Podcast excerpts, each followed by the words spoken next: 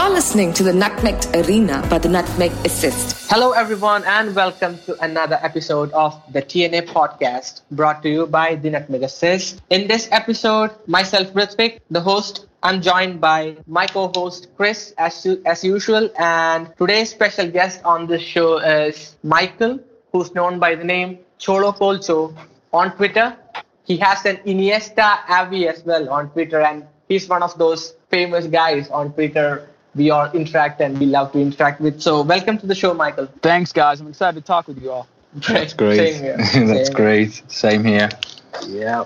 And Michael, before like we go on to you know specific topics, we'll be discussing La Liga mainly. I just want to start off with a couple of questions regarding your Twitter bio and stuff.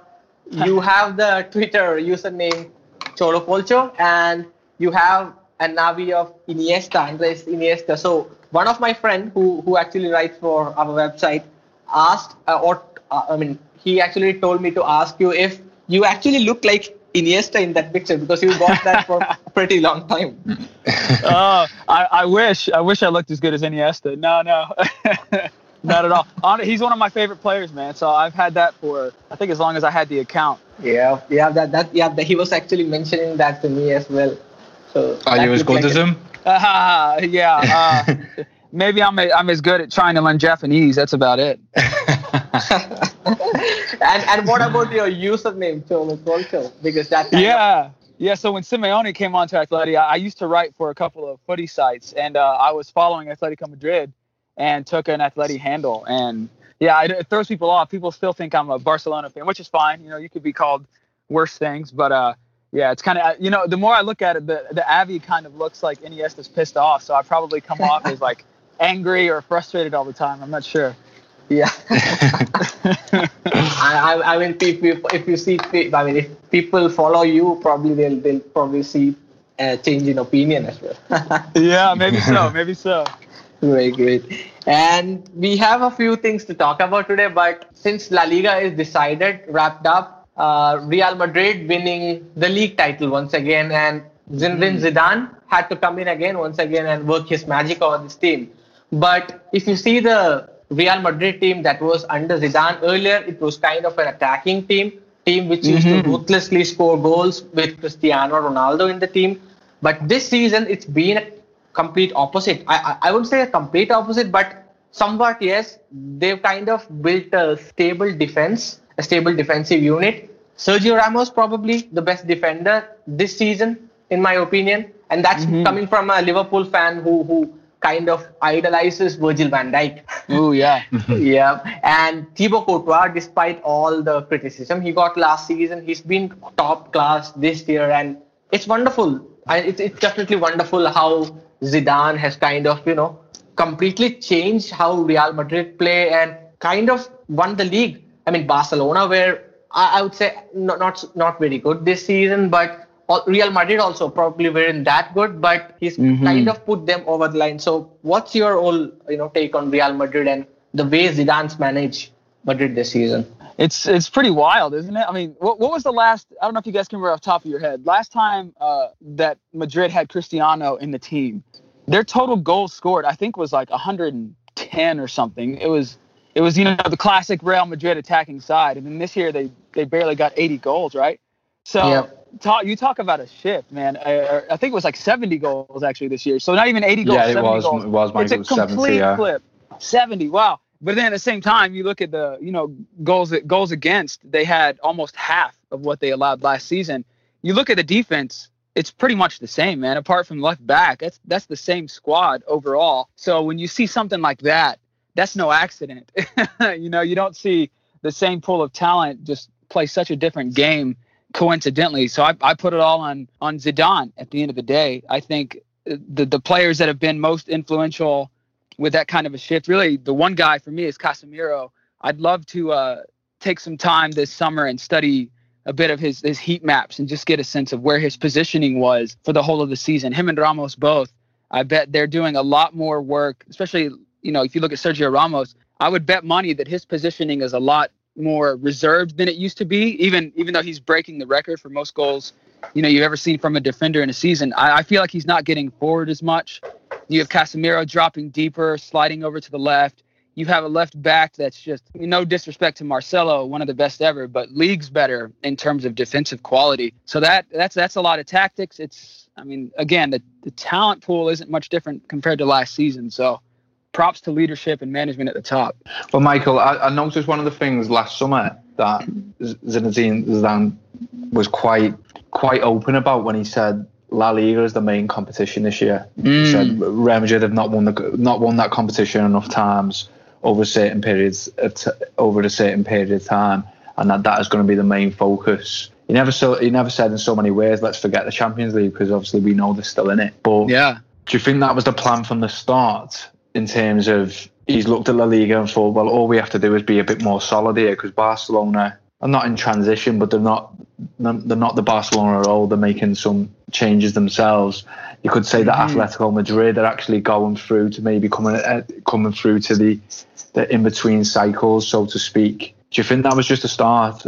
Zidane just looked at it and thought, if I can just make this team a lot more solid without Cristiano, and we can actually we can take advantage of this league. Yeah, I do. You know, it's funny because I feel like he gets a lot of flack for not being a masterful tactician, which which I think in some ways is is fair. But then at the same time, you know, again, this kind of a switch doesn't happen accidentally. So I think, yeah, last yeah. season it was awful from Madrid. I mean, it was their worst campaign in like 20 years. So I think yeah. he saw specifically what was happening defensively and said, "Hey, we don't we don't have a guy who's going to go bag 30 goals a season. We don't really have a dynamic attack in general. You you know, last year you saw Vinicius was probably their most threatening player and again, exciting footballer, but you know, not a world-class finisher. I don't think he's ever going to become something like that. So the yeah. I, I, think Zidane just said, "Hey, we've got to shore up the defense. We've got to change how we attack. We've got to change how we press. Uh, you know, defensive transitions. Everything looked different. So yeah, it didn't look accidental at all. And I think yeah. Barcelona, like you said, Barcelona just that's that's not a that's not a, an elite team for me right now. And do you think do you think the injury to Eden Hazard played into his hands a little bit? Yeah, yeah. What do you guys think about that? I mean, I I feel like if if you know you're going to change defensively, at least down the left side, you're going to have somebody like Mendy come in. You know know your attack's going to be different. And Hazard doesn't seem like a guy that is a Don saying, okay, I'm going to need you to do a lot of work on the defensive side yeah. of the game. So what happens when he goes down? Do you do you shore that up even more? You know, you saw Valverde getting a lot more time in midfield.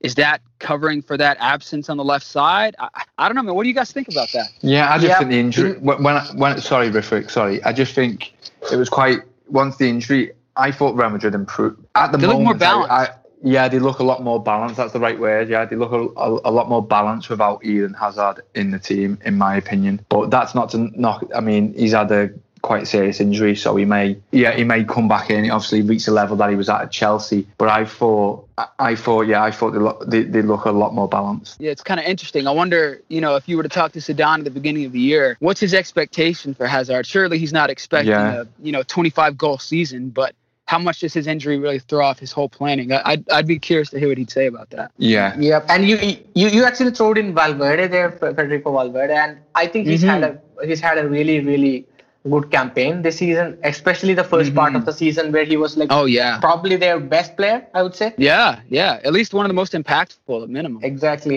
and and he he looks like a player who's like very intelligent and he's not shy away from you know uh, going down on a challenge and getting himself sent off if, if that means that yeah. he's saving a goal for the team. I mean, we definitely saw exactly. that in, in in the derby, right? Oh yeah, yeah. yeah. he does what he has to do, man. I, you know, I don't like thinking about that, but brilliant. That that's exactly right. That's that kind of stuff you love seeing from a young player because it goes beyond just the skill set. It shows some some intelligence on the pitch. Exactly. Yeah. And, and and I don't think like uh, probably probably I think that Real Madrid bought Hazard a bit too late. I guess he should have probably moved mm. to hmm. Madrid maybe a couple of years before because that's when he was really at his peak. And I think this season's injury has kind of kind of been a very very uh, you know kind of probably attributed to a decline, a st- probably the start of a decline. And mm. in in my opinion, I do think that he's gonna find hard probably in the next two or three years to kind of settle into that Madrid team. And so I, I like and you also mentioned Vinicius there, who's like I think his finishing is not really up to the mark, but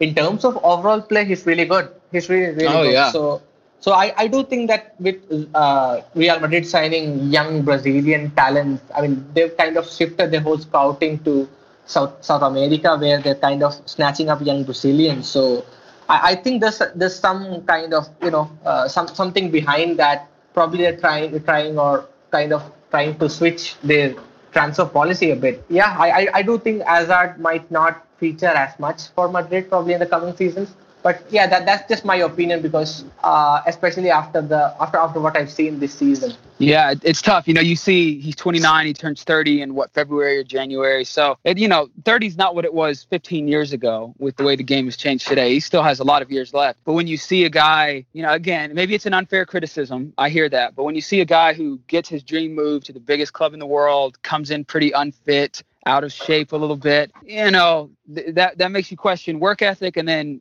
to your point, it makes you wonder like, okay, is this the kind of footballer who's going to be in good enough shape to where he doesn't start declining when he enters his 30s like like a lot of guys do? So yeah, not not the most encouraging start, that's for sure. Yeah, and just one word before we uh, before we move on, just one word on Karim Benzema. What, Oh, what a season! What a season he's had. Very underrated, I thought, especially whilst Cristiano Ronaldo was at the club.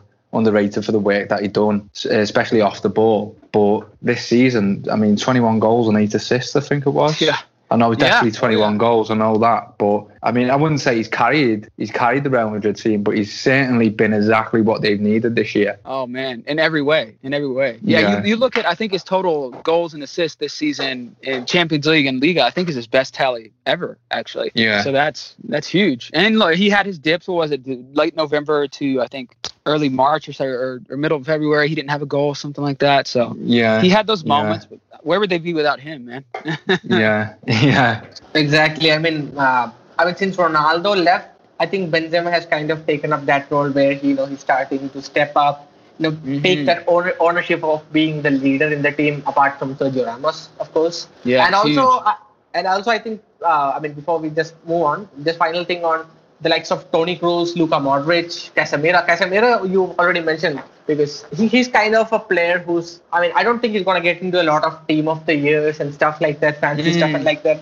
But he is the linchpin in that team for me. yeah, no question. And th- this Yeah. is pretty much uh, a lot of people who think, okay, Casemiro just does this, you know, dirty donkey job where he just fouls people and stuff. But but it, it it's kind of very much important, and he kind of builds the attack from that position. And Toni Kroos kind of Toni Kroos is Toni Kroos, obviously. Yeah, exactly. Yeah. So th- that, that's what that's probably one compliment or the best compliment I can give to Toni Kroos. So yeah. Yeah. We are, Yeah, Real Madrid on. look like it. And moving on to their biggest rivals, Barcelona. Oof. Oof. Yep. I mean, I mean, sorry, Atletico Madrid fans. But Yeah. yeah, yeah. I have, I have probably have to say this probably in the last decade or so. But Yeah. Barcelona, Barcelona uh, run. Uh, I mean, the club motto basically says Més que un Club. But if you add one more S to that MES, you get you get the situation of the club right now. That- that's Oh, what I say to that's what I say to Barca fans these days. From the board to the players to the manager, everything is an absolute mess at the moment, and I I, don't know how how this kind of might get rectified anytime soon, unless there's like a huge huge change or something. So Michael, like uh, in your opinion, do you think this probably stands up to the presidency of Joseph Bartomeu? Oh, I think it's comprehensive from the top all the way down to players, and you know they've got a lot of issues with fitness. I wonder what's going on, but it's it's like you said, it's it's a mess.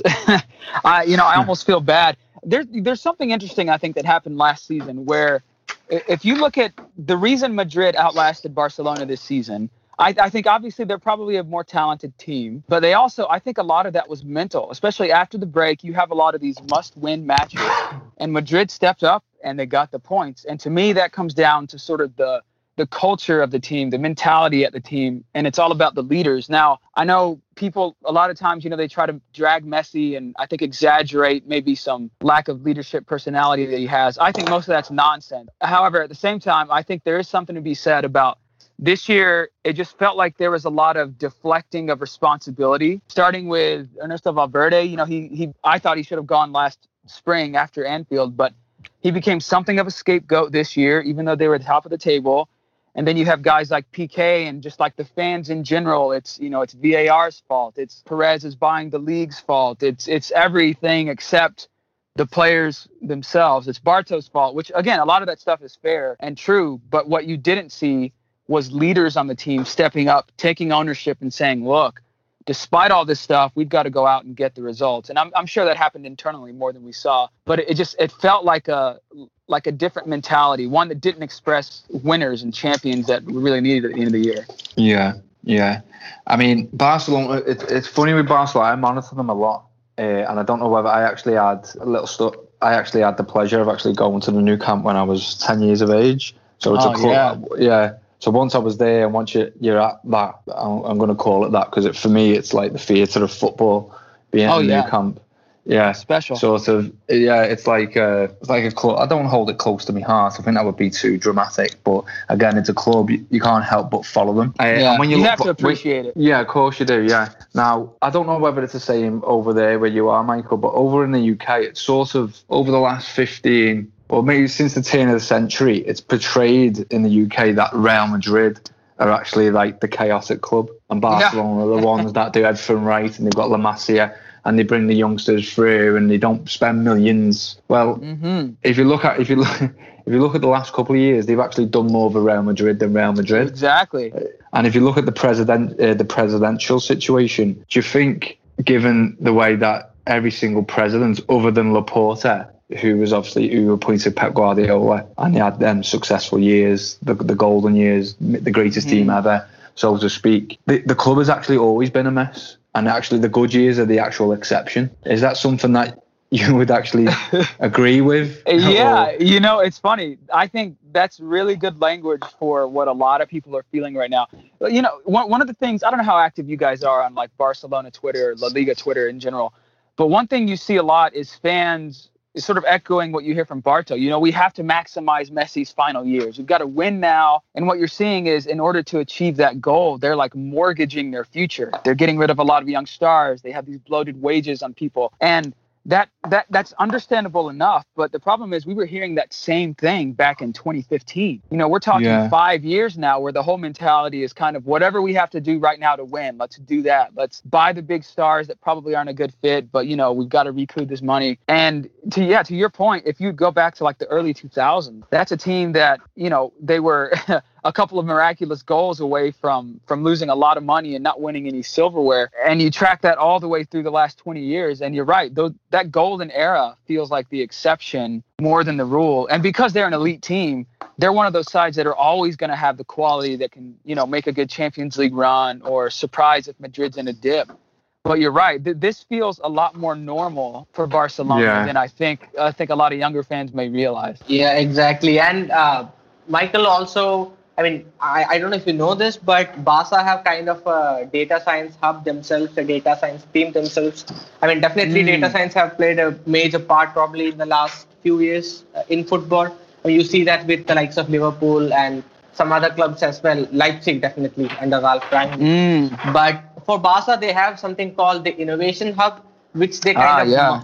they kind of market it a lot. I mean, I I've been onto the website to see, you know, some stuff and see if like you can do some courses and stuff. I see that they market that a lot and they charge a lot of fee also for the certificates. So Hmm. despite having a, uh, a, a probably, I guess it's it is definitely a good team, definitely because uh, I, I don't exactly remember the YouTube account, but I think one of those one of the guys from the Innovation Hub and three other people. One one guy is a mathematician. I forgot his name as well. They kind of have a YouTube channel where they discuss uh, data science and stuff like that, and that that is really good stuff. So that kind of shows that that Innovation Hub have good people Mm. around. But despite that, I just heard today. I guess it, it was from Adam Crafton. I guess that Barca haven't probably listened too much to their uh, data science team when it has come to recruitment, which probably Oh, wow. might have hurt them a bit. So that probably has a bit of, uh, you know, bit of, bit, bit of that is definitely uh, playing a part as well because I don't think the structure of the club is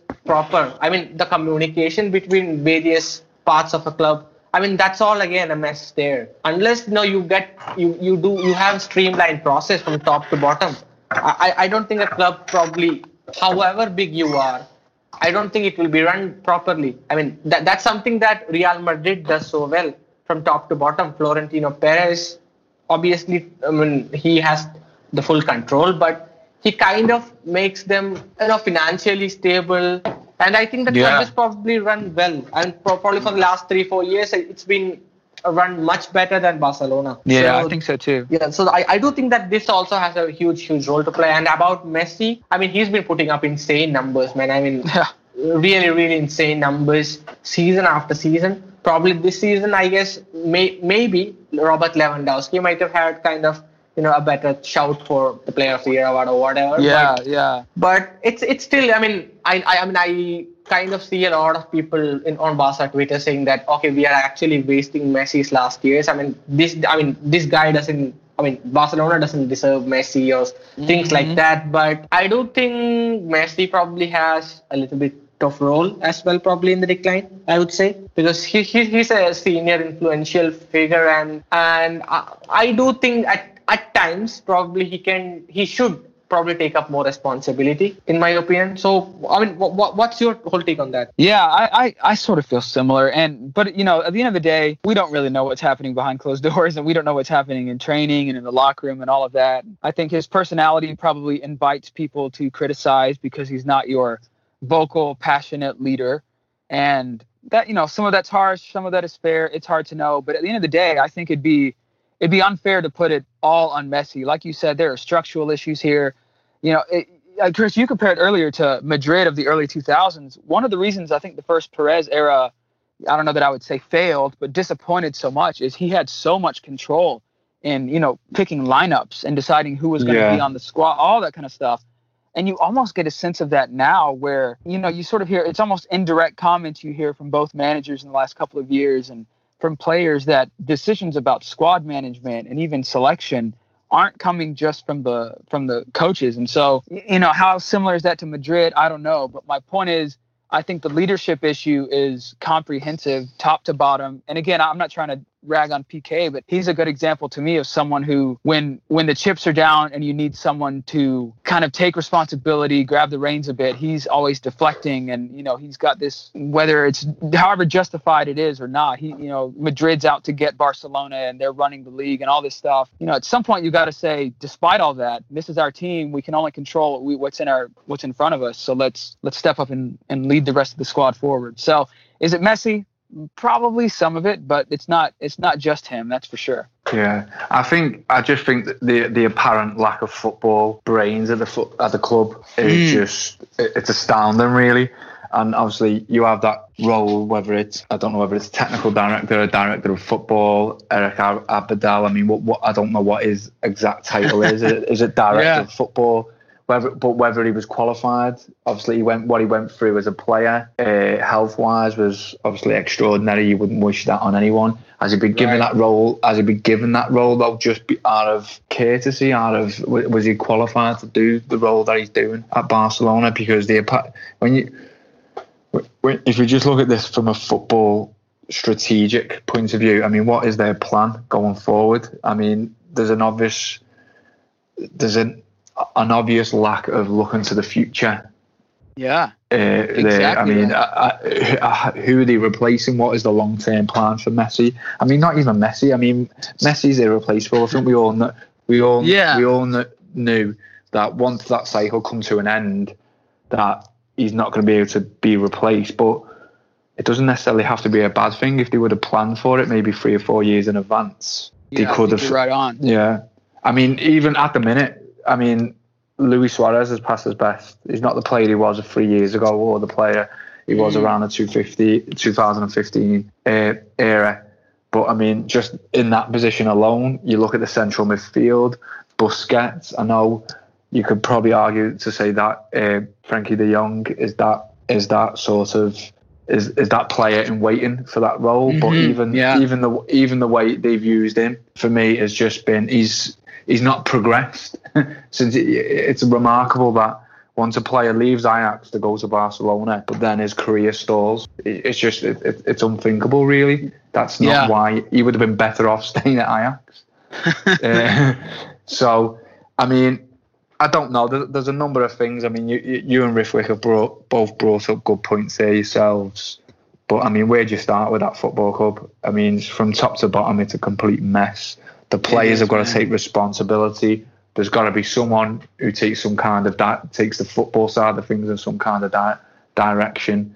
and they need a new president. Let's not beat around the bush there. That person yeah, has to go. immediately, immediately. yeah, yeah. So and then probably a good squad clear out. You know, it's and what what was it? It was back in like February, right? And Abidal's up there publicly saying that the you know the players weren't satisfied with Valverde, but they also didn't work hard. You know, internal communication is bad. You've got you've got a guy of that profile at a club publicly dragging both the manager and the players and the communication structure. I mean, Yeah. guys, come on. yeah, in That- one interview something as serious. well. in one interview, exactly. And then you got Messi Right, speaking yeah. out against him, and I mean, that's like you said, you need a squad clear out. You, the whole spine is aging out, and there's no replacement for anybody currently in there right now. Messi, I know nobody wants to talk about it, guys, but I don't, I don't know that we're ever going to see close to peak Messi again.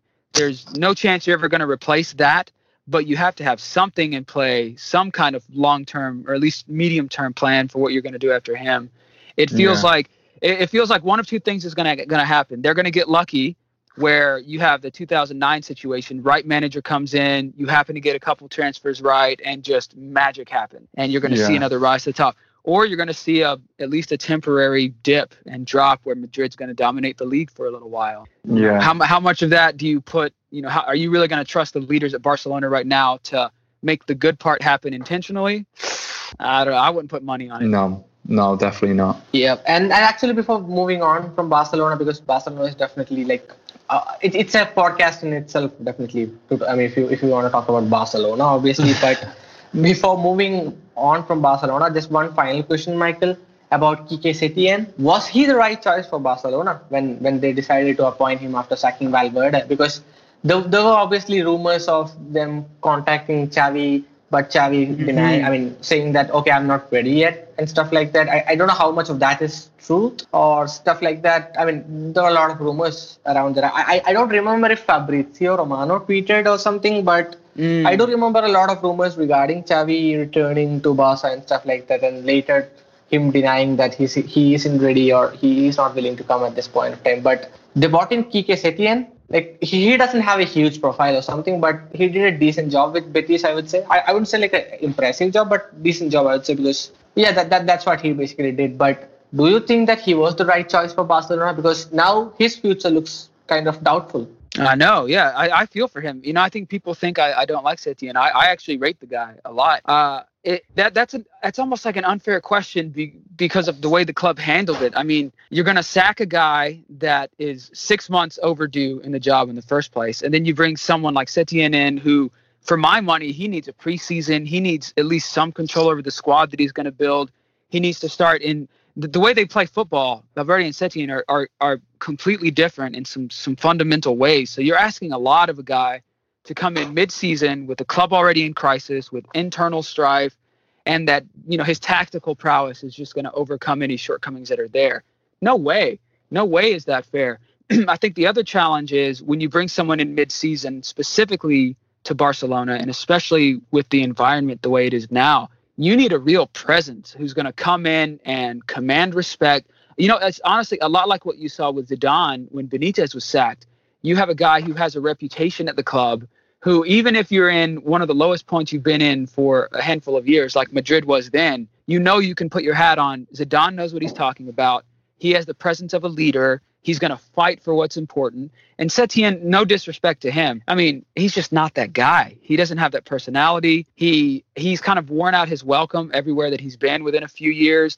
So if you're going to sack Valverde mid-season, when you should have done it back at, after Anfield, if you're going to do it mid-season, bring in someone with authority, someone who's going to make Piqué and Busquets feel uncomfortable, someone who's going to push Suarez and make these guys know, look, we're making some changes. Nobody's job is safe, but if you perform, you're going to be given a chance. You know, you know what I'm saying? You you need you need that real presence in the locker room. I don't think he's the right guy for that. Exactly. And I think one, one thing with Zidane again is that he commands respect from his players. And I think he, he definitely has the authority over the players. I mean, when he says, you see, I think I see probably a lot of training pictures and videos where, like, when Zidane speaks, I mean, you have uh, characters like Sergio Ramos, Rafael Varane. I mean, he, I mean, they had Cristiano Ronaldo, obviously Gareth Bale. I mean, I, I don't want to talk too much about Gareth Bale, but yeah, you have Big like, personalities, though. Yeah, big personalities like this, but when Zidane speaks, you listen. That, that- Yeah. that's what that's what you see from the Real Madrid side and come coming on to the Barcelona side, you see Setien kind of looking like a normal guy. He, he doesn't look like a manager for me. Like I, I don't think he demands that authority. And as No. as a manager, if you're managing a top top club, who I mean that that have kind of a big big name players and people like Messi, Suarez, You guys who have won everything. They've already won everything. exactly so i mean you, you you have to command respect you have to assert your authority over the team so i i, I think that that is clearly lacking from Setien and he kind kind of you Yeah. know, goes easy a Xavi would have done that. Xavi would have done that, but he wisely declined. exactly exactly and i So- yeah i do think he wisely declined yeah So who do you think then, Michael? Who do you think right now the next Barcelona manager should be? I think I think you leave it where it is, man. One of two things has to happen. Either you bring in someone like Xavi who has that authority and you know has at least a tactical knowledge, even if he hasn't proven Yeah. he has managed it. Bring someone like him, but at the same time, you've got to do a clear out. You know, you've got to let guys like Piqué and Busquets and Suarez, and Alba, you've got to let a lot of these veterans know, look, your your time is all but up. Yeah. Let's start talking transition planning right now. And if you're not Yeah. going to do that, let Setien stay on. Give him another seat. Honestly, like when you look at the squad and you think about how the state of the league is right now, specifically Real Madrid, they have some stability right now, even though they have holes in their squad as well. If you're not going to give full power to a new manager to start a whole new transition, clear out even even yeah Abidal, uh, new president. If you're not going to have a full overhaul at the at, at the institutional level, give the guy another season. I don't know if you're going to have anyone else come in with the current environment and do much better than he did. Uh, th- that's I that's asking a lot, I think, of anyone. So you know the good the good thing for the board too is you can you can use him as a scapegoat as awful as that is to say no matter Yeah. who comes in next season if you're not if you get the same leadership you're not going to have much difference Yeah. What about Germán Burgos? oh yeah i think you could get a job over there i Well, think he'd have he's heads for- I've- rolling within a few Yeah. weeks man I've heard he's looking for a new job, so that'd be a, that'd be a fun one to see i won't lie he, he, Yeah, uh, he'd sure, probably wear yeah. out some of the fans pretty quickly yeah. Well, he'd add a bit of passion to the touchline, wouldn't he? oh yeah no question you better believe those guys will be running or they're going to pass out from it so Yeah. And as an Atletico Madrid fan, what what what do you think about his decision to to uh, decide that it's time to move on now and decide to become a number one coach? Oh, I mean, I can't fault the guy. You know, it's a bummer to see that kind of a personality leave. And I think when you have such a tight relationship between him and Simeone, I think there are probably a lot of just cultural things that he's tied to that they're not gonna. We're not gonna realize how impactful it is immediately, but I think the players will, and you'll probably see that on the pitch. So that's one of those how you know you can't maybe measure how impactful he was, but it, it's it's going to have a negative effect. But I can't fault the guy. I mean, he's he's trying to build his career. He's earned it. Uh, I'm curious to see where he ends up going. I, I, I hear Rivers about going back to River or uh, staying here at Alaves in Spain. I don't know. It'll be it'll be interesting wherever he ends up. Yeah. Yeah. And he was actually like, uh, I mean, in, in an interview recently, I guess, when someone asked him, like, which, which, which, I mean, to pick out probably his favorite moments ever with Simeone, I mean, he pulled out two instances. One was the hug when they won the La Liga back in 2014. Hmm. And yeah. another one was the recent win at Anfield. Oh, really? I didn't see that interview. Wow. Yeah, yeah. He, he, he actually mentioned that, and I actually read this. Probably, I, I guess was it Massa? I guess I, I guess it was Massa. But mm-hmm. yeah, I, I, I read that, and actually, Burgos was saying that they actually want to win the Champions League this season. I mean, they've come close come on. a couple of times.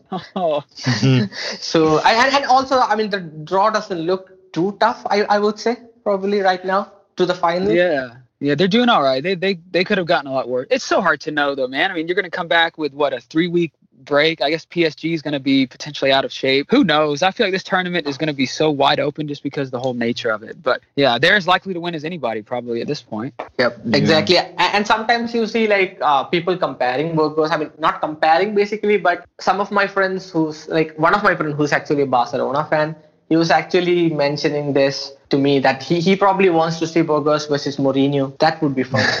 Oh yeah, yeah, that'd be interesting to see. We'll see where Mourinho ends up first of all. yeah. yeah.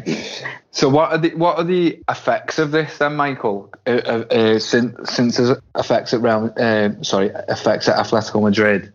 What are the effects of him leaving the role and going on? Is I mean, is there, has there any been uh, any rumours as to what Simeone will do? Will he appoint a number two? Will he maybe just ca- carry on in the role in the role himself and the effects that it's going to have on the squad. In your opinion, do you think it could work out better for Atletico Madrid or worse? Uh, you know, it's hard to say. I hear rumors about somebody like Gabi coming in. yeah. And if you have I, that's always so tricky for me because when you have a guy who played with some of the key leaders in the squad, that can either be good because there's going to be that replacement of camaraderie and just similar culture that you had with Burgos. At the same time, you could get people a little too comfortable and start thinking, yeah. okay, no matter no matter how I perform, I have a bit of leeway with these guys who who know who I am. So I don't know that he would come in or not, but regardless, I think when you have a big personality leaving the team, there's always going to be some fallout. And Atleti is in a really tricky spot right now because they have a, a pretty young squad, a uh, strong spine. Most of your big players are locked up on some healthy contracts. So they're not too concerned about losing any star players, but they're they're just now one year into a, in my mind, a pretty major transition. And so yeah. If you're going to lose Burgos right now, you have to start wondering how much longer do you want to keep going with Simeone? And I know that's sort of the uh, the question nobody wants to ask publicly, but at some point soon, I think you're going to see him move on. And so, is this exit right now just sort of like the first step to maybe Simeone leaving within a year? Uh, it, w- it, wouldn't surprise me, to be honest, to see that. Right. Yeah. Well, I mean, yep. when you look when you look at the team, Atletico Madrid's team it is like like I said, they've got they've got a lot they've got a lot of attack minded players that have been uh, mm-hmm. don't quote me they've been uh, it's been suggested that they've been nullified by Simeone yeah or I think the management fair, team. Fair criticism. Yeah. So when when when I heard I was actually shocked when I heard uh, Burgos was leaving, but not Simeone, and I don't know if that's maybe a, a fair reflection on them as a partnership because I know reading uh, between the lines and reading some of the quotes that Burgos has made, they've very much been. Obviously, we know Simeone's the manager, and we know Burgos was the assistant manager, but they've always sort of done stuff together for the for the last eleven yeah. years or so. Previous jobs before that, so for him to leave on his own and Simeone stay, I was quite shocked at that. But yeah, yeah. It, it, I I think it should it should raise concerns. You know, again, you talk about impact, the question before. I think how is this going to affect Simeone to not have his number two guy there? You know what I'm saying? Even if he had a great yeah. squad and all that, that that's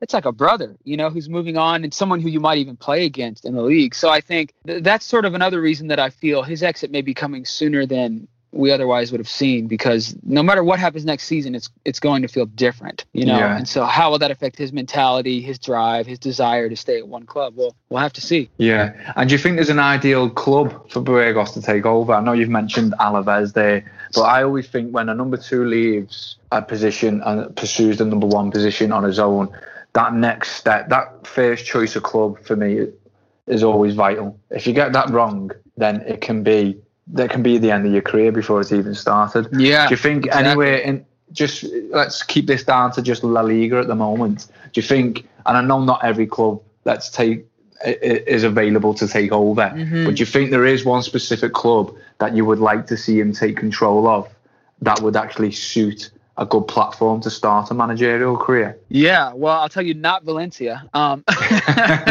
they're yeah. in such a hot mess right now, man. Uh, you know, it's funny though. Valencia, I've heard that Bordalas might be. He's been one of like 150 managers linked with them. So if he left, I'd be kind of curious to see what he would do at Getafe. You know, it's a club that would give him a lot of authority and a lot of control over transfers and allow him to pick out his squad. It's a loosely similar tactical style to what he's seen before. So something like that, or Alaves, yeah. So he he strikes me, and I'm saying this without knowing for sure he strikes me as a guy who could probably be a bit of a pain in the ass and probably hard to work with uh, for some people. He's a big personality. He's he's he's going to step up. He's going to speak his mind. And so if if you don't give him the say and the power that he needs, then don't give him the job. You know what I mean? Or or do yeah. it and surround him with people who are going to challenge him that he respects, that he trusts. But to your point, if you if you make that first step a bad one, it could set you behind in a big way, even mentally. You know, make you question if you're cut out for it. Yeah, yeah, yeah. You you actually mentioned Valencia there, actually, Michael. I mean that that's basically the, the one of the main uh, discussion points in this podcast.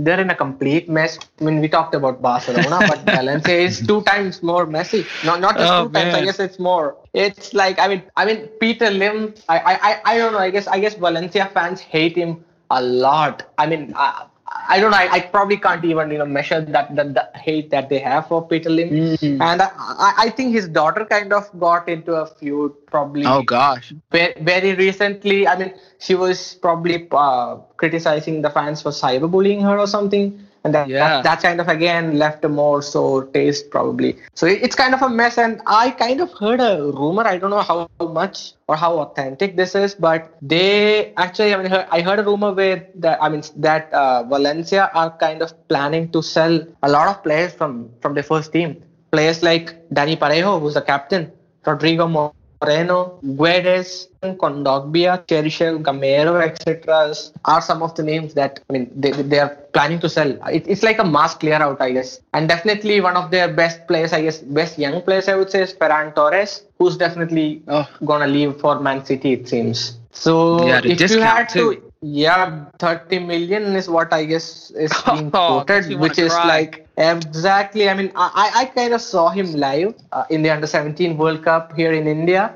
I mean, I saw him in the, in the I mean, when Spain played Brazil in the World Cup uh, group stage game under 17. I mean, he was oh, absolutely man. amazing on that right. Yeah, he'll light it up. Yeah, and especially like I, I, kind of love the name Torres, especially because there was a specific Fernando Torres at my club mm-hmm. quite quite a while back. So Chelsea, Chelsea of, legend. Yeah, I've, I've heard of the guy. yeah, Chelsea legend.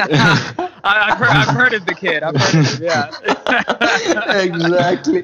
So this guy was kind of absolutely causing all kinds of trouble for Brazil on the right side, and I think he got the assist in that game. I mean, it was a one one all draw where uh, Abel Ruiz, I guess, scored uh, the first goal for Spain, and I mean the assist was basically from Ferran. So I mean, it was a good mm. performance there, and I've I've been keeping tabs on him since then, and he's kind of progressed. Yep, he, he's kind of progressed slowly, but in the right way. And I think probably this is when probably he, he should probably move to a better club. But I don't know if Man City is probably the right choice for him, but it definitely is a steal. You said 30 million for someone like Ferran Torres, who's like rated so highly, play with so much potential. You see players like Kai oh. Havertz oh. being rated at 100 million, 80 million, stuff like that. I mean, this is probably a steal. So, I mean, coming back into Valencia, probably what's your take on the whole Valencia situation, especially with the ownership and stuff like that? Oh, man, it's wild. You know, social media is a great thing. And at the same time, Valencia gives you two examples of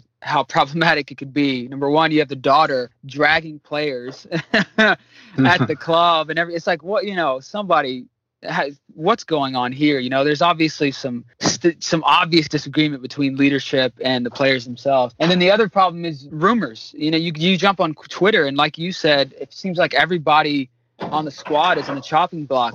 And when you break it down, it makes absolutely no sense. You talk about a bad strategy at Barcelona if you said we're selling guys like Parejo, anybody who's over 30, even Parejo, best player on the team, but okay, he's aging out. His window for getting a lot of money back to the club is probably closing fast. That's fine. So they're going to do that to lock up Gaya, lock up Torres. Okay, fi- fair enough. That that's fine. But then you see Torres also being linked with Man City at a third of his, or you know, just under a half of his uh, buyout clause. So what's the strategy here? Like, are, are you trying to lock up future players? Are you just clearing out whoever you can so that Lim can pick a new squad? Like, what, you know, there, I don't see any vision behind the decisions that are being made here. And, and again, like, you know, problems go back before he even took over the club. So this is not solely on him, but man, you talk about a nosedive that's been going on since. It's, it's a miracle to me that Valencia has been battling for the top four, winning Copa del Rey, despite all of this turmoil going on internally. So, I mean, wh- where do you even begin with them? Who's going to be the next manager?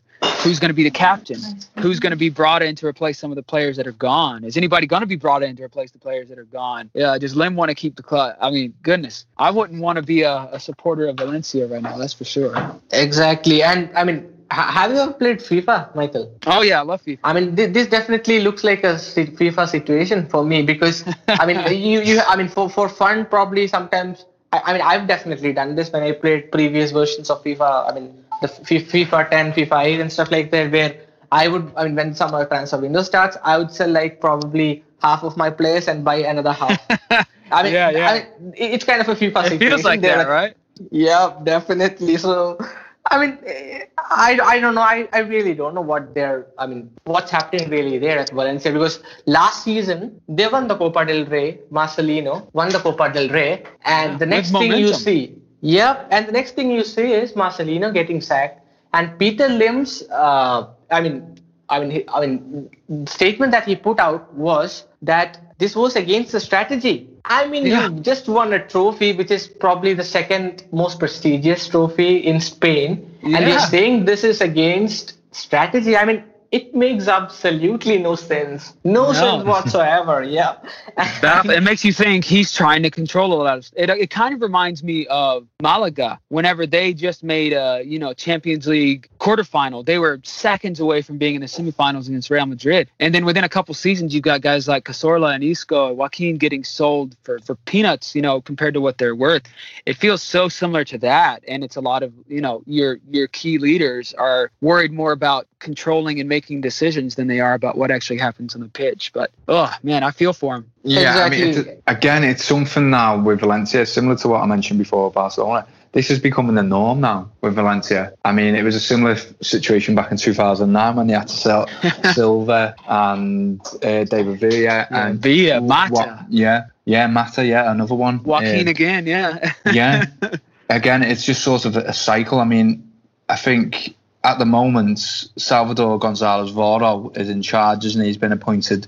Care, is, Yeah. he, is he the is he the caretaker manager? I think what's it? I think I think is this the sixth time he's been manager? yeah, I mean, come on, Yeah. poor guy.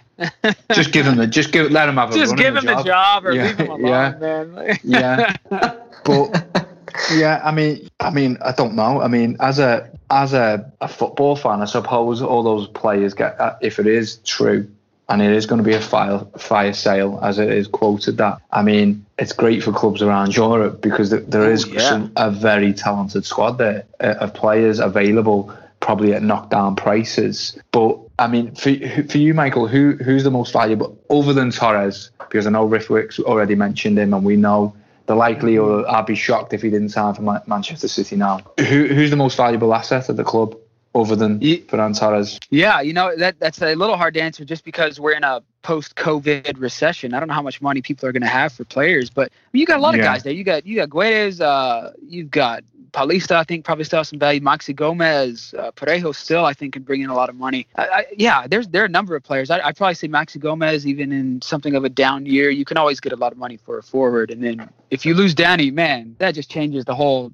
the whole face of the club. It's it's at, at what point do fans just get fed up, man? You know, like you said, this is not this is not new for Valencia. Yeah. It seems like too few people want to acknowledge that. This is cultural at this point. The the early 2000 Liga runs, Liga wins, and the Champions League final appearances, those feel like freaks compared to Yeah. what you typically see from Valencia. At what point do people just kind of say, "Look, that's it. You know, enough is enough." And I don't know what uh, what else do you have to do. I'm sure most fans are already feeling that, to be honest. But Yeah, goodness, yeah. Well, I mean, well, they had they had they had a bad season. Don't get me wrong. They finished ninth, didn't they? So I mean, you think uh, for Valencia that well, yeah, but three points from a Europa League spot. You know what Yeah. I mean? You just But one it- win, and they're playing in they're playing in Europe. Yeah, exactly. And but what shocked me was the fact that they said because they didn't qualify for the Europa League, there's going to be a fire sale. Well, the Europa League doesn't really give you that much money anyway. Exactly, exactly. So I mean, it's been obvious for some time that they weren't going to get fourth place. So Yeah. why weren't the, yeah why weren't this mentioned months ago?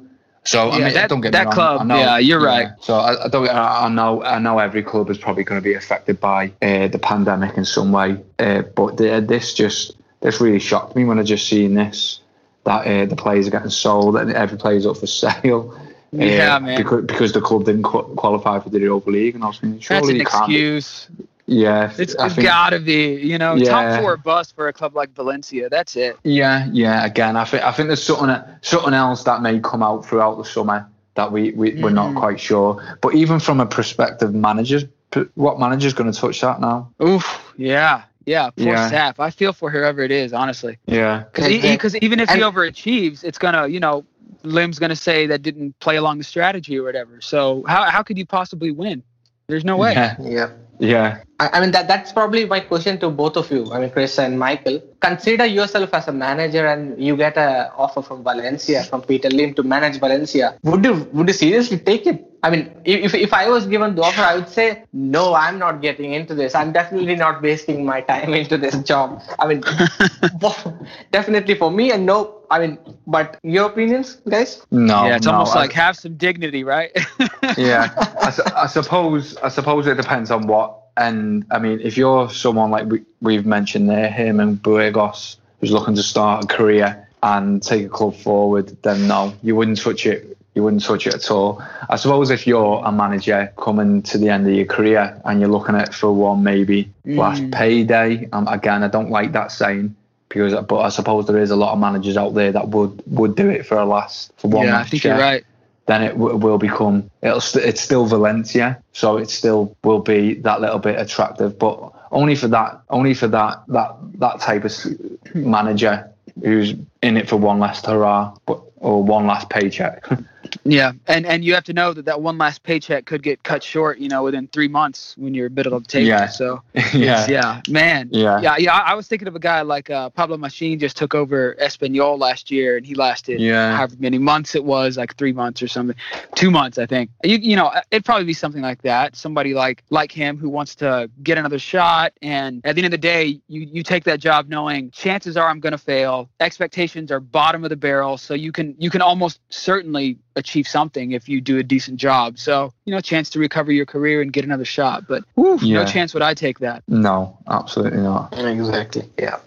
And yeah, moving on to the final segment of this podcast. I mean, we talked about Ferran Torres, obviously, who's like one of the best young players in La Liga. But hmm could you actually enlighten us on some other names? Because for me, I think another player which really catches my eye is Samuel Chukwueze, Villarreal. I mean, I love him. I mean, honestly, to, to honest to God, I mean, I love him. I mean, I love watching him play. I mean, he's I, I'm not, He's I- exciting. yep. I mean, it's it's aesthetically pleasing, I would say, or or pleasing to the I mean, eyes. I would say I, I would call it that, that in that way probably. He's a pleasure to the eyes, and he's one of those young players. Probably, I mean, I, I still don't understand why no clubs. I mean, no clubs from England or you know other big countries have kind of swooped in for him yet. But he's a real talent, isn't he? Yeah, and I wonder why they have. I mean, I he's a guy that I, I get a lot of flack on Twitter because I've criticized him a couple times. He's very streaky. He has a lot of uh, he has a lot of pace. He gets into a lot of dangerous positions, but then kind of bozos himself out of it just as often. So uh, I, I I wonder the same thing. Even with his raw talent, he has a lot of shortcomings. But so does a guy like Vinicius, and he got a huge contract at Real Madrid. You know what I mean? I'm not comparing the two, saying they're equal quality, but just to highlight the fact that he's the kind of guy you you think someone would take a chance on. So I wonder if his he has some kind of release clause that's keeping people held back or something. I don't know. That's a that's a good question. Yeah, and, and another player probably would be Ansu Fati,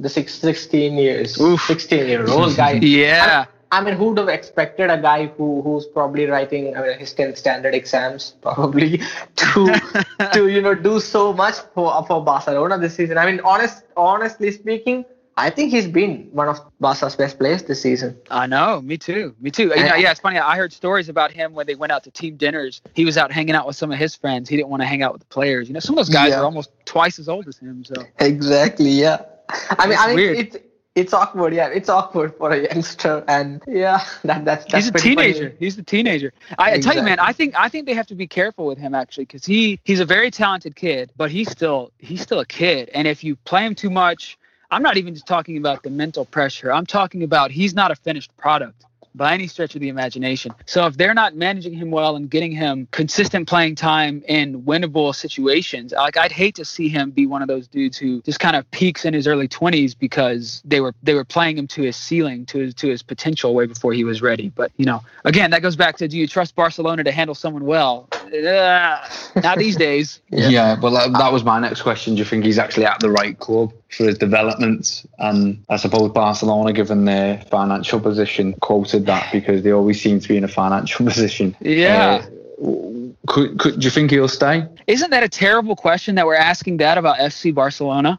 Yeah, it is. that that feel, Yeah. like that feels unheard of. We're saying there's a 17 year old exciting player prospect at Barcelona. He's already proven himself in La Liga, and we're wondering if we're going to keep him. What's going on? What like what? That tells you the state of the club right there. Certainly they're going to keep him, but you're right. I mean, let's say next year they they finish third and they drop out of the Champions League early, and they're not going to sell guys like Piqué or Busquets or Messi.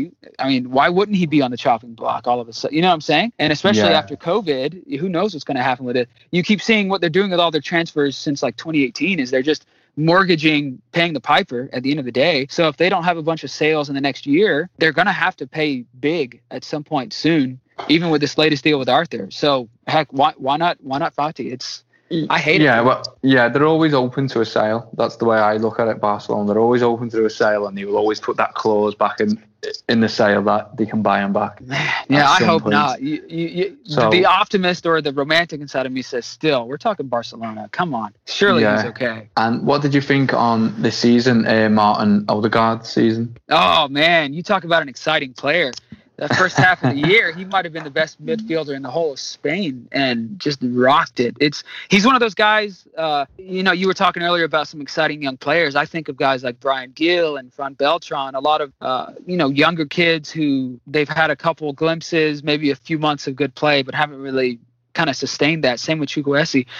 But Martin, my goodness, man, if if there was anybody that I had to bet on who's under 22 right now that you want to you want to throw all your money behind and say that's going to be a world class footballer, I'd say Yeah. he's a, a couple years away already, like at you know max. So when you when I heard about his injury, uh, you know I'm I'm not one of those end of the world guys. His career is over, but I definitely started to hurt and think, oh, just purely from a fan's perspective, I I hope he recovers fully and that doesn't affect him long term or in a substantial way. And it doesn't sound like that's a guarantee either way. But man, Yeah, that's the kind of guy you like to watch play football. yeah. I mean, it seems it seems a bit mad that we still talk of him as a young player, given how long that he, he's since that move to Real Madrid. It's sort of like he's become not forgotten, but I thought this season Almost was- mythic.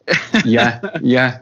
This season was the season when he announced himself for me. Yeah, I Uh, felt the same way. and and I think it was the first time as well that even though he was playing for Sociedad, you you, you, you looked at him and thought, I can actually see this guy playing for Real Madrid. Yeah, No, and, and, as- and, as- and as a leading star. the team too. You know, yeah, Yeah. exactly. As a star player, he looks he looks ready. Yeah, yeah. Yeah, and, and just- and uh, go on. I think Go in on, the reflect initial on part of the season, yeah, in the initial part of the season, he was actually the leader and I guess the big chance created or the chances created metric. I mean, Oh, I you, you're actually competing uh, in that metric against Leo Messi. So- yeah, no big deal. Yeah, So, so, so, so if you're coming on top, it, it, it definitely means that you're too good. You're too, too good. Oh yeah, man. And I, you know, again, his injury, his age, he he kind of dropped off in the second half of the year for long stretches. Mm-hmm. That doesn't Yeah. concern me at all. For a 21 year old doing what he was doing in the first half, man, I've I've got nothing but praise for him and excitement about what his career can look like. Definitely. Yeah, I mean, with the advanced technology these days in sports science, then I don't, I, I don't see the the injury being too much of a factor. Yeah, especially I don't think so. especially given the way he plays and the type of player he is. He's not a player that predominantly de- depends on speed in any way. Mm-hmm. So uh, yeah, I'm, I'm, I hope Real Madrid give him a chance. That's Yeah, I- I, I think the question it'd is when, to be honest. yeah, well, yeah, precisely. Not even if, just when. Yeah. Well, Yeah. he's surely, surely with Luka Modric coming to the end of his career. Mhm. Again, don't don't get me wrong. There probably still maybe the way he plays the game. There's probably still another year or two left in him. Yeah, but you would yeah, think, think so. he was the natural successor to play to, to play in that role. and soon. But- yeah, I think I think he'll be Yeah. ready. Uh, yeah, soon. I mean, look at the squad Madrid has too. As as talented as it is, they only have I think five midfielders, and you get you get stories that James is going to be going. Who knows what'll ever happen with Isco? Uh, Kroos said he wants to retire earlier than most people, so they're gonna they're gonna need to replenish soon. And I would I wouldn't be surprised to see Martin there next summer. Yeah, yeah. Yeah. And Michael, I mean, other than the names that we mentioned, do you think like any other young players probably deserve the spotlight? Yeah, a couple that uh you know you're probably more familiar with, like Kubo and Puig, and I I think guys like Salisu and Ferran Torres, those who are leaving, that just breaks my heart. You know, there are a lot of popular names, but one name that uh I he's not unheard of, Koundé over at Sevilla had a breakout campaign. For me, one of the you know two or three best center center back pairings in the whole league. Just turned 21. He's a guy you want to keep an eye on, and because the nature of playing at Sevilla, I'm sure he'll be probably sold within a couple of years for a, pretty penny. But he's someone that I have big expectations for, especially if they keep growing as they have over this last really two seasons. Yeah. Sa- Mohamed Saleh, so like you said, I mean, he's completed. I guess he's almost completed his move to Southampton, which is oh, once Yeah. again, I mean, for a very less fee, I think was it 8 million or something? Yeah, like why is- nobody in Spain going for this guy? What's Ex- going on? Exactly. Same, with, same with Torres. Like, I mean, Atletico Madrid has Lemar just sitting there. Obviously, hasn't landed as well as they wanted. Vitolo, I think, is 29, about to be 30. God, come on. What are you doing? You, you can't let somebody like that go to City for 30, 35, 40 million and not at least give it a shot. Man, it, it frustrates me as a fan of La Liga. It's so hard to see. Yeah, I mean, I, I mean, basically, you could say they're selling for peanuts. Ah, yeah, yeah, Yeah. I'm pretty sure his, his his clause is like 90 million. So they're they're Yeah. stealing him from Valencia. Definitely, Yeah. definitely. And yeah, before we end this podcast, we have a patron question for you, Michael, from our patron Dita Van Gogh. So, I mean, probably two two of the things I think we've already covered. I mean, on Madrid and Barcelona, but the other two questions being one, uh, the first question being, do you think that Granada is probably the surprise package in the La Liga right now? Oh, no question, man. Look, I don't know how close you guys followed the league this season, but they were in they were in first place there for a while. They were Yeah, battling yeah. at the top of the table. Like that's huge. These guys, honestly, Granada,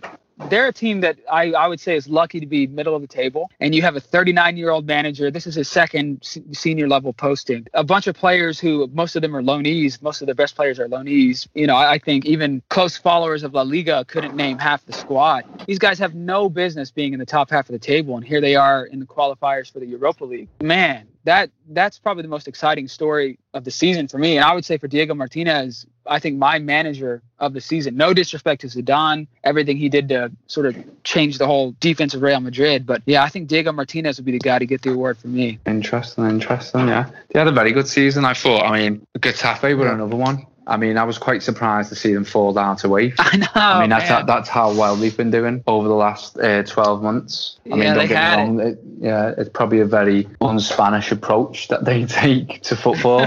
Definitely. But you know, it's still it, it's great for the league, isn't it? I mean, obviously, I think it was the last 24 hours. Unai Emery's been appointed as Villarreal manager, hasn't he? Yeah, come on. Yeah, It's pretty which solid. is- Yeah, yeah, I'm excited. yeah. I mean, a what do you think? Do you, do you- well, that was me. That was my question. What do you think that think of that appointment? Yeah, you know, Emery, uh, I think if you asked a Valencia fan, they're going to probably criticize him. If you ask a Sevilla fan, he took them through their kind of greatest stretch ever. And Arsenal fans, you, you guys can speak to them better than I can, but I, don't- I don't get the sense that they were they were big supporters of Unai Emery. I think it's a good it's a good move. The the tricky part is he's definitely definitely losing Cazorla. Uh, Bruno's gone, but that that wasn't really a major part of that squad anyway. Uh, at least since he's been injured. I want to know what's going to happen with Anguissa. Is he going to stick around? I've heard odd rumors, you know, Pau Torres maybe being sold to Barcelona or somewhere in England. Uh, Gerard's been linked with a couple of sides. So if he if you lose a couple other key guys, that would have me a little concerned. You know, they they kind of they had a late push to even get into a European spot to begin with. Now they're losing their best player who simply won't be replaced, factually won't be replaced. So he's bold, man. He's bold taking on a team like that, but he has the success in Spain already multiple times over to show that he can he can work with a limited squad and overachieve within a couple of years. So I, I yeah, I'm excited by that one. Yeah, Yeah, I, and I think like probably one of the factors which probably led to his uh, you know issues at Arsenal or his sacking at Arsenal was a problem in communication. I think he's I mean predom- predominantly I mean his Spanish probably takes over a lot, and I think he had kind of a communication gap with the players at times, Oh, or, or, most, or most of the times, yeah, and. And probably that's one of the reasons why I think he might be a good, a good uh, guy for Villarreal to take Yeah, forward. I mean, to be able to afford a guy like that at a club of that stature, that's that's a win for me. So it's it's kind of good that his stock is down right now. I think. Yeah. Exactly. and the second and the second patron question, I mean, from the same guy, Dieter, is who do you actually pick as the player of the season? Yeah, I hate it. It's so cliche, but I've got to go with Messi. You have a you have a guy who broke the assist record, got 20 goals and assists each in one campaign. And look, I know a lot of those were against lower table, lower half teams. I know he wasn't as clutch later on in the season. He looked exhausted, even though he had a long break. But still, I, the only reason that disappoints me is because he's Lionel Messi, and you expect better. That's Yeah. it. and uh, you know, if I had to pick another guy, it'd be Benzema. Uh, a lot of Barca fans, I think, are are making it feel like that gap is way bigger than it is. Yeah, I think Benzema would certainly be deserving of that award, which is interesting because I actually think that Casemiro was Madrid's best player. But when you talk about impact for a team, specifically as it relates to results, Benzema, man, without him, they, they probably really are battling for you know a third place spot. Definitely, definitely, yeah. Definitely. Yeah. And yep, that brings us to the end of this podcast. Thank you so much, Michael, for coming on to this show. I mean, we enjoy your tweets and we enjoyed speaking to you as well today. I loved it, guys. Thank you so much. No, you're very welcome. So, yeah, that brings us to the end of this podcast. And to all all our listeners, thank you so much for tuning into this episode like you always do. So, goodbye until the next episode. Take care. See you soon.